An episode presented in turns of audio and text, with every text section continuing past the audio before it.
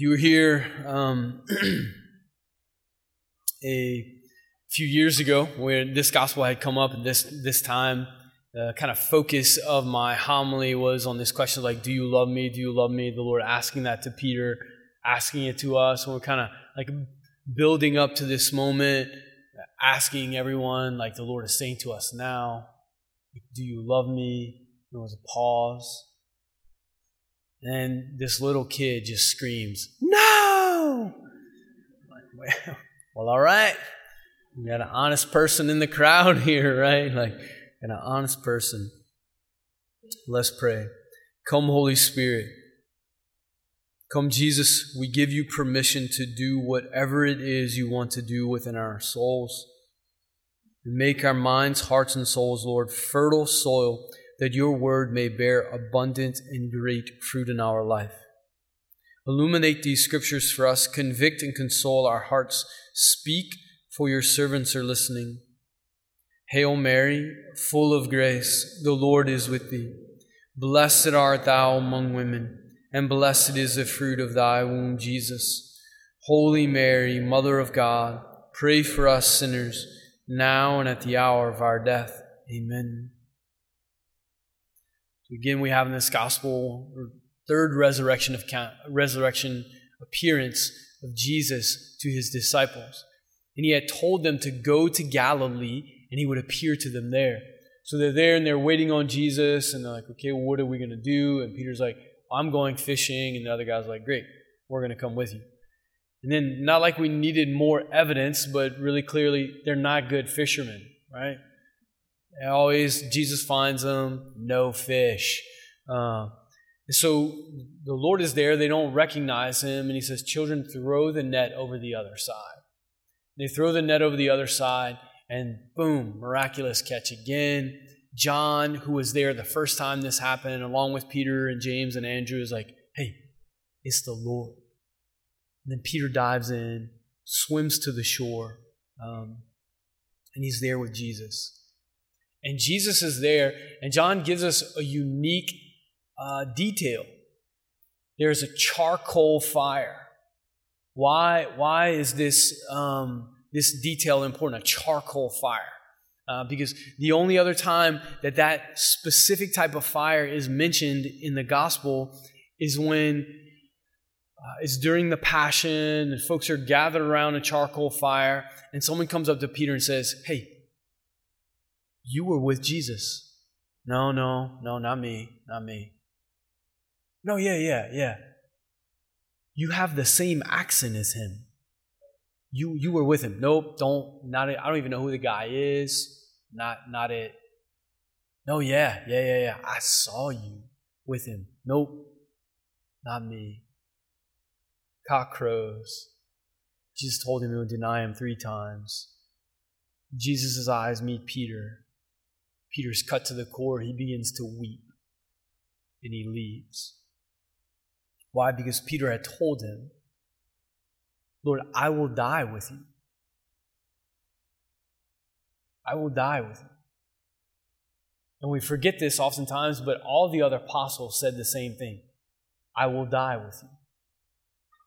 And I believe Peter was sincere. Like he was sincere. I, Lord, I, I want to die with you. I will die with you.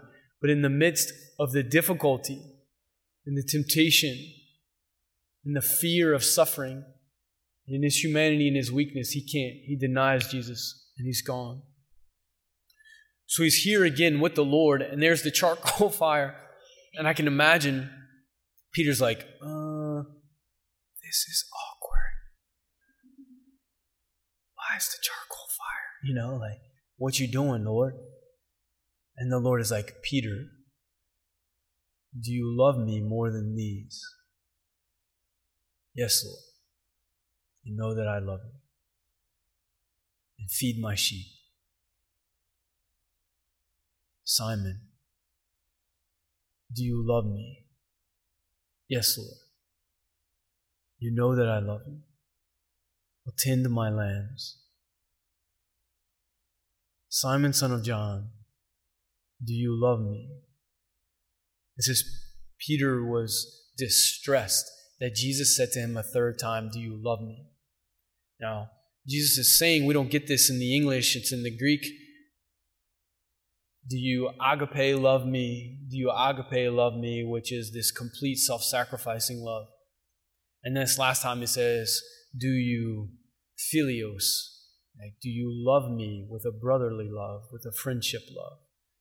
And so there's this level of like Peter recognizing, hey, these are three times like the three denial. Like he, he he's he's connecting the dots here, and then the Lord kind of kind of lowers this level of asking him like, ah, like ah, Lord, you're piercing my heart.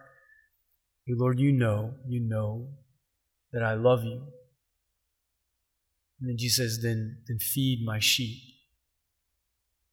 So Jesus is meeting Peter with compassion in his greatest sin and giving him an opportunity to make reparation and to love him in it. Like, do you love me? Yes. Like this threefold denial, now there's this threefold affirmation. And not only Jesus is allowing, like, compassionately loving him in it, letting him say this, drawing him back into communion with him, but he's giving him again, he's affirming the call that he has given him to be a bishop and the first pope.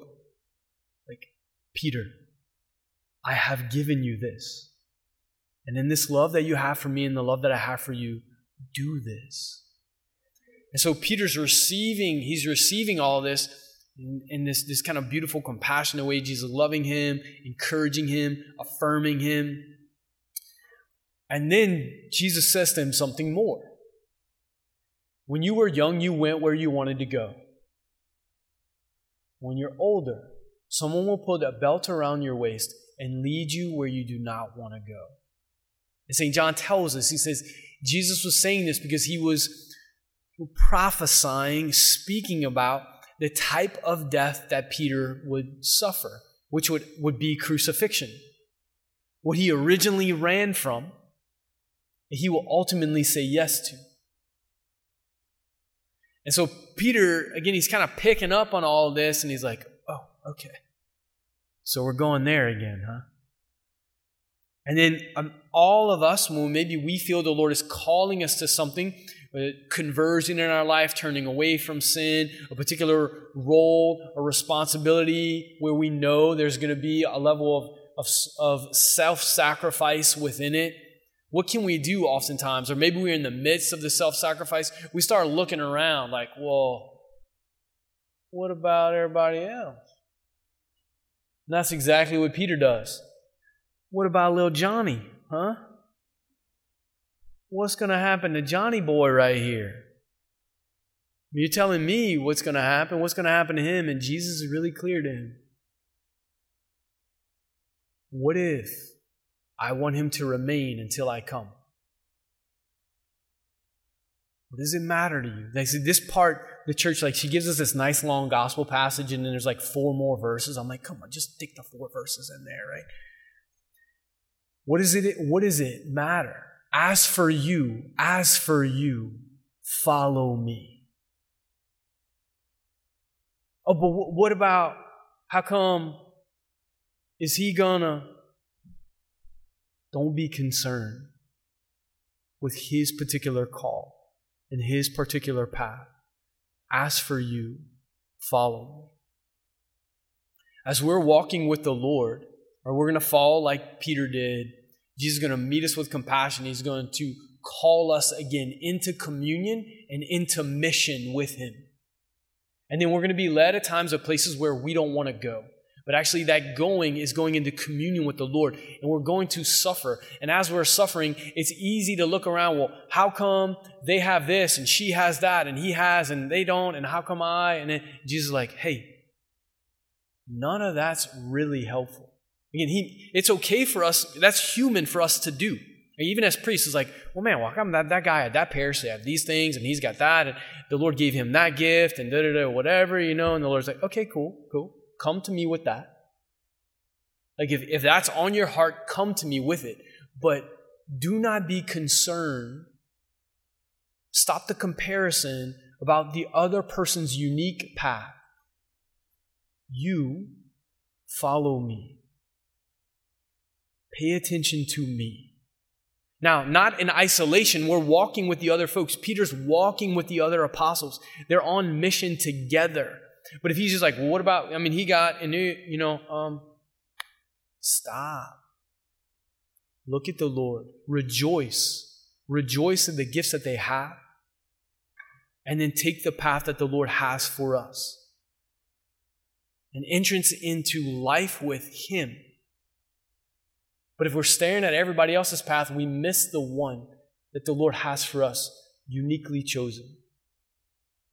So tonight, maybe you've fallen away. Maybe you need to come back to the Lord, an invitation to receive the sacrament of reconciliation. Jesus meet you, meet me, just as he met Peter, and then call us back on mission, affirm the call of mission in the midst of mercy. And then, as we're walking along this journey, if we're like start looking to the right and looking to the left, and what about them, and what about them, and how come they, then the Lord's just like, hey, hey, hey, hey, look at me. Follow me. There's a unique call in your life. Let's do this thing together.